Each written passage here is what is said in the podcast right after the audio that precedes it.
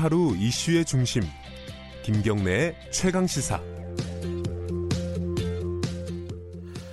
네, 이 사건 어, 대부분 기억을 하실 겁니다. 워낙 큰 사건이었고요. 사회적으로 논란도 많았습니다. 3년 전 딱 오늘이었는데요. 서울 강남역 노래방 어, 쪽에서 한 여성이 살해가 됐습니다.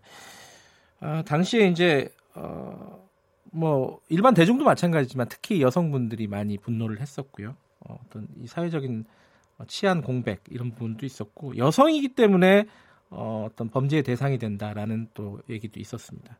그때 이제 SNS에서 나는 우연히 살아남았다 이런 어떤 해시태그가 붙는 글들이 한때 좀 많이 올라오곤 했었죠. 자, 3년이 지났어요. 그 뒤에 많은 어떤 대책들도 나오고 여러 가지 논쟁들도 있었는데 과연 어떤 식으로 바뀌었는지 어, 조금 한 발 반발이라도 좀 나아가고 있는 건지 한번 살펴봐야겠습니다. 여성학 연구자 권김현영 교수님 연결해 보겠습니다. 안녕하세요. 네, 안녕하세요. 네. 3년 전 오늘 그 강남역 그러니까 뭐 언론에서 보통 강남역 살인 사건 뭐 이렇게 많이 얘기를 하더라고요. 네, 그렇죠. 그 사건이 당시에 뭐 이렇게 강력 사건들이야 뭐 하루가 멀다 하고 우리나라도 일어나지 않습니까? 그 사건이 이렇게 어떤 대중들이나 특히 여성들에게 많은 어떤 반향을 일으켰던 건 어떤 이유였던 거죠? 그 당시에 일단 범인이 범행 직후에 범행 네. 동기를 물어봤을 때 사회생활을 하면서 여자들한테 무시를 당해서라고 말했던 게 이제 밝혀졌죠. 네. 그 얘기를 듣자마자 많은 여성들이 여자한테 무시당했다는 이유로 아무런 관계가 없는 여성을 골라서 죽였다면 나한테도 네. 그런 일이 얼마든지 일어날 수 있다. 그러니까 남의 일이 아니다라는 생각을 굉장히 강력하게 가질 수 있는 상황이었던 것 같습니다. 예.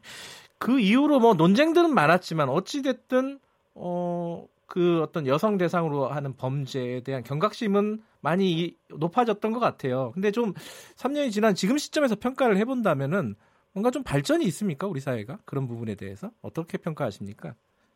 일단 분위기 자체는 그러니까 여성 대중들의 이 각성이라는 것이 네. 계속 몇 년간 이어져 온 건 사실인 것 같습니다. 예. 작년 같은 경우에 이제 미투 운동이 한창 활발하게 벌어졌을 때 네. 이제 미투의 대상이 된 이제 교수실 앞에 네. 그 강남역에서 이제 보여졌던 포스트잇이 잔뜩 붙어 있는 걸 본 적이 있어요. 네. 그러니까 이런 것들 보면서 이어지고 있구나 문제의식이 이런 음. 생각이 좀 들었습니다. 그러니까 예. 아무래도 분위기의 변화는 여성 혐오나 성차별 성폭력 문제들을 이야기해야지 바뀐다. 음흠. 그런 생각들을 좀 하게 된 것 같습니다.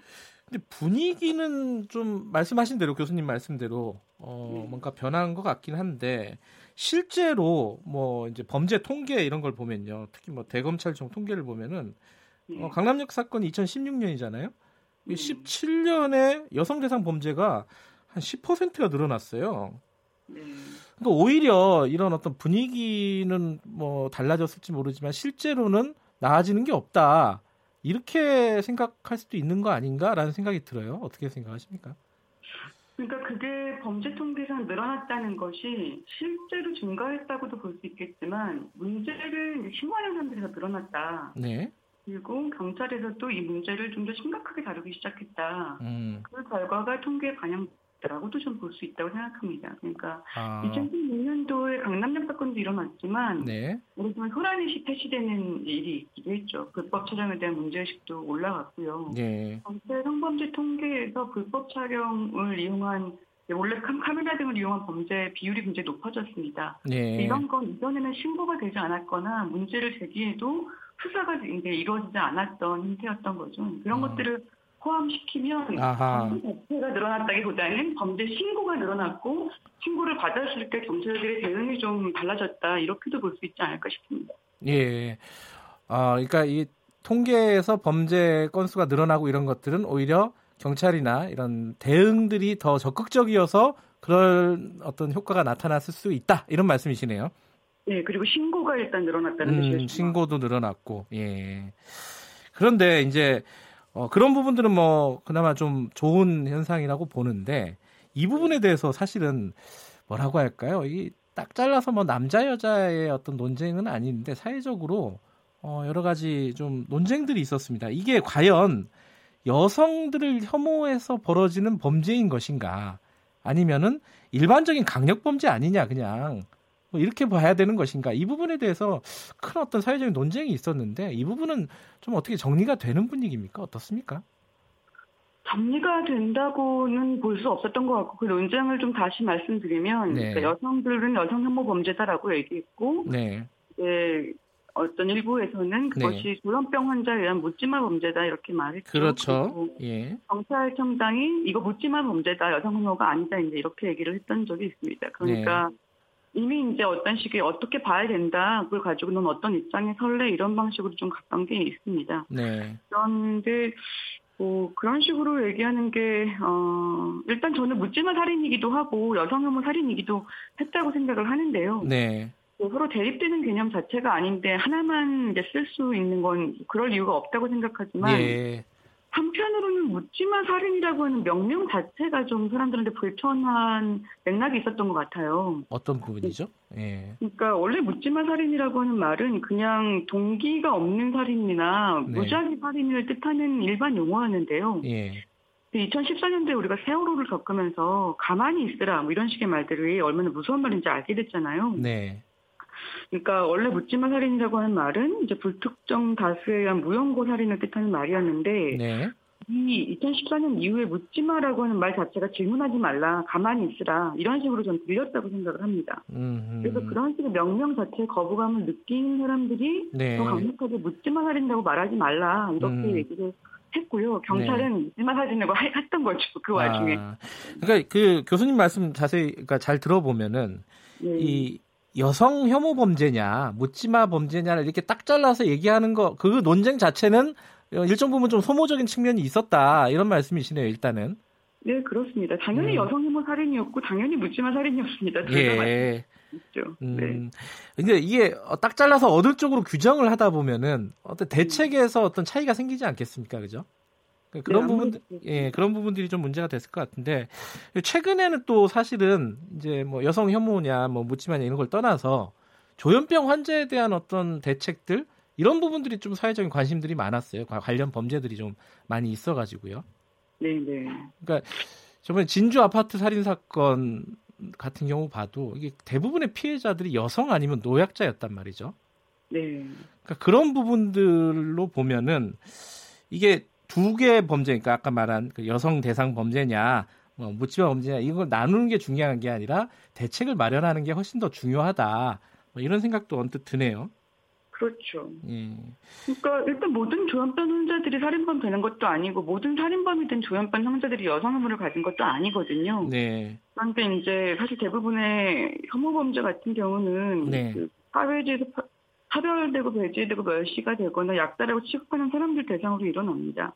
음. 네, 그런데 이제 예를 들면 3년 전에 경찰에서는 이거 조현병 환자들의 묻지마 살인이다 이렇게 얘기했단 말이죠. 네. 경찰들은 자신들이 진단했던 문제조차 대책 마련은커녕 현장 대응까지 달라진 게 없어요. 그러니까 진주 같은 사건들이 일어난 거죠. 음흠. 그러니까 어떻게 봤을 때 그 문제가 더 잘 해결된 한도 있었지만 네. 그 문제를 해결하는 데 있어서 구조적인 해결책을 좀 덜 내놓기 위해서 음. 그 인기응용식으로 급급했던 것이 아닌가 이런 생각이 듭니다. 여성 혐오라고 얘기하는 사람들이 많아지면 네. 그 말에 맞게 서 조현병이라고 하는 얘기를 했던 거고 뭐 음. 뭐 이런 식으로 되는 게 그렇게 된 게 아니라 진짜 심각하게 조현병 환자의 문제라고 생각했으면 그것과 관련된 관리 대책이 지금 그때 그때 이미 굉장히 철저하게 나왔어야 되겠죠. 근데 그렇지 음. 않았거든요. 예.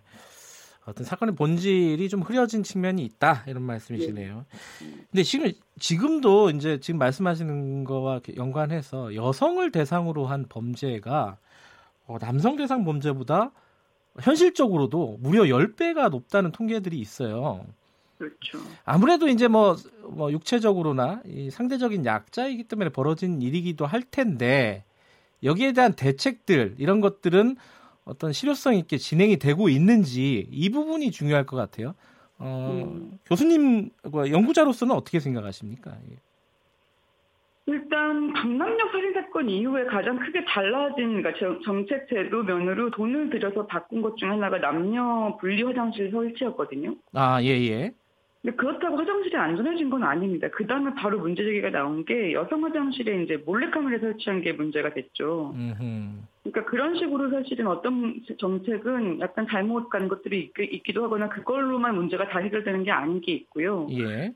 어, 그리고 여성이나 이제 노인 약자를 대상으로 한 범죄들을 이제 문제를 해결하기 위해서는 사실 이제 도시정책 디자인 바꿔야 된다 뭐 이런 얘기를 하기도 합니다. 그러니까 뭐 여성 안심 스카우트 제도 같은 게 도입돼서 네. 부각기를 위한 정책이 도입되기도 했고 뭐 CPTED 같은 걸 범죄 예방 환경을 조성해서 이제 사람들한테 범죄를 쉽게 일으키지 못하게 하자. 이런 정책들은 저는 의미가 좀 있었다고 생각을 음, 합니다. 그러니까 음. 이거 되게 오래된 범죄이고 뭐 이런 식의 문제인데 네. 단 단발적인 정책으로는 뭐 실패가 있을 수도 있고 혹은 성과를 거둘 수도 있는데 이 문제를 해결해야 된다라고 해결하기 위한 많은 수단들을 써보겠다라고 하는 일단 그 자세가 제일 중요한 것 같고요. 예.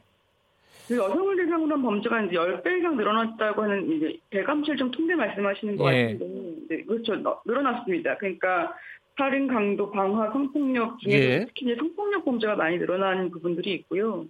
그런 게 이제 이것은 범죄 자체가 늘어나기도 하고 범죄 대상을 주로 약, 자기보다 약한 사람한테 고르기 때문이기도 하죠. 그렇겠죠. 예. 네, 그래서 사회적 약자를 보호해야 우리 모두가 안전하다고 생각을 해야 되는데 음. 일단 이제 우리 사회가 워낙 약자를 경멸하고 이런 사회다 보니까 약 강자가 약자의 목소리를 뺏고 뭐 내가 바로 약자 이런 식으로 말하면서 약자를 보호하는 것이 우리 모두의 안전이다 이렇게 생각 안 하니까 네. 약자에 대한 범죄들이 그냥 사람들이 뭐 약자니까 당하는 것이고 약자니까 그런 것들에 대한 어떤 책임이 오히려 있고 네. 이렇게 얘기하는 문화가 더 강력해지면 질수록 범죄는 늘어나고 범죄에 대한 사람들의 면역력도 역시 어, 이제 낮아져서 이제 더 이상 큰 문제라고 생각하지 않게 되고 뭐 이런 부분들이 예. 생겼던 것 같습니다. 그러니까 말씀하신 부분은 이제 젠더 감수성이라고 할까요? 그런 네. 부분들이 아직까지 우리 사회에서 좀 성숙하지 못하다 라는 음. 측면으로도 들리는데 네. 이런 것들이 좀 변화하기 위해서는 어떤 노력이 필요할지 요 간단하게 듣고 마무리해야 될 것 같습니다. 음, 일단 저는 이제 젠더 감수성 찾기 위한 제일 중요한 방법은 잠재적 네. 가해자 뭐 이런 식의 얘기들인데요. 네.